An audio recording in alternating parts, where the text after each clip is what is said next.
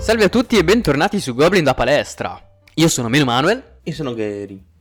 E oggi, mentre mi stavo allenando bellamente, e tipo stavo sudando tantissimo, mi sono ricordato che gestire il il recupero non è una cosa da poco. Cioè, almeno mm, non ci penso. Però eh, credo che sia importante. Vediamo il, il punto di vista del dottor Manuel. Allora, la ringrazio per eh, sicuramente la bella visione mentale che ho adesso di te che sudi mentre fai cose. Eh, non volevo saperlo, grazie. Eh, no, beh, a parte gli scherzi, il recupero è una di quelle cose super importanti. Eh, Molto spesso ci viene data una scheda dal, magari dal personal trainer di turno con dei recuperi e nessuno però pensa al recupero stesso. Cioè, la maggior parte dei casi vedrete 8-10 ripetizioni su un esercizio classico e 60 secondi di recupero, ma eh, nessuno si è mai chiesto il perché di questo recupero, probabilmente o probabilmente sì, beh il recupero come dice la parola stessa è una cosa che serve per recuperare, quindi un tempo che impieghi eh, per far sì che i tuoi muscoli tornino a poter fare stesse- lo stesso numero di ripetizioni senza essere affaticati. Quindi, eh, avere un recupero eh, di una durata di 60, 30, 40, eh, un minuto, dipende sempre poi dall'esercizio, dall'intensità, dal volume dell'allenamento stesso. Se si vogliono impiegare alta intensità, ehm, come ad esempio può essere un hit, mi viene in mente, ci, ci saranno eh, degli sforzi molto brevi ma molto molto intensi, come nel caso appunto dell'hit, con, eh, con dei recuperi abbastanza lauti. Con lauti non intendo 5 minuti, però di solito ci sono un 40, 60, un minuto di recupero, anche 2 minuti e mezzo a volte.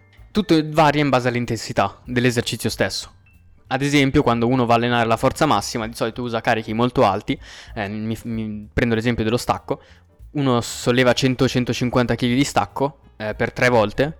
E poi di solito si fa un minuto, due minuti, tre minuti di, di recupero in base anche al livello dell'atleta. Ovviamente poi se si vuole puntare a un allenamento ad alto volume e poca intensità, lì di solito il recupero va molto a scendere. Ad esempio magari mi fai 20 ripetizioni di, di push up e poi mi fai solo 30 secondi di recupero, anziché un minuto, anziché due minuti, dipende poi sempre appunto da, da quello che vogliamo lavorare. Se vogliamo lavorare sull'endurance e quindi sulla capacità eh, del fiato, andremo a lavorare sicuramente con un recupero abbastanza basso. Per esempio, saltare la corda, potreste, potreste saltare la corda per 30-40 secondi e poi fare solo 10 secondi o 15 di recupero. Se invece si vuole lavorare sulla forza massima, di solito il recupero è molto alto perché l'intensità è maggiore. E niente, finta qua.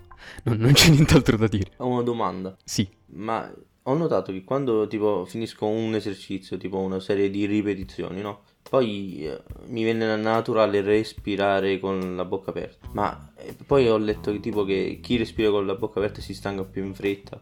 Ma è vero questa cosa? Allora, mettiamola in questi termini. Respirare col naso, eh, quindi in realtà con la pancia, col diaframma, eh, serve da diminuire la frequenza cardiaca e quindi diminuire i battiti. Ovviamente con un- dei battiti minori e quindi a frequenza cardiaca minore, il senso di affaticamento sarà minore.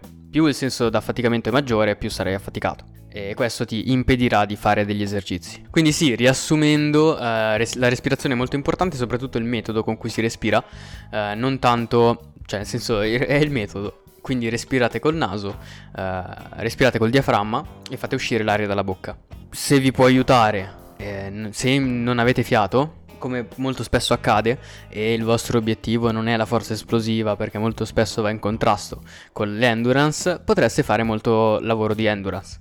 Aggiungere delle sessioni di lavoro di cardio. Il cardio non serve soltanto a farvi perdere peso, eh, non- serve a quello il cardio.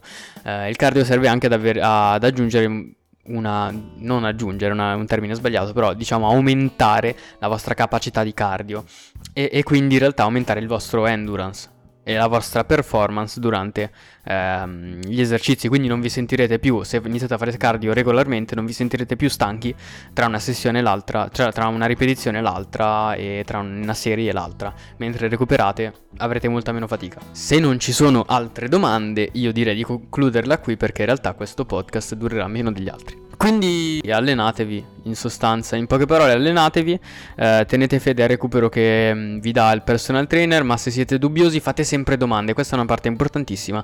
Chiedete, chiedete perché tipo iniziate a chiedere. Perché faccio questo esercizio, iniziate a chiedere al personal trainer perché faccio questo esercizio, iniziate a chiedergli perché il recupero è così, così imparate. e poi non dovete andarlo a cercare su internet in qualche sito losco.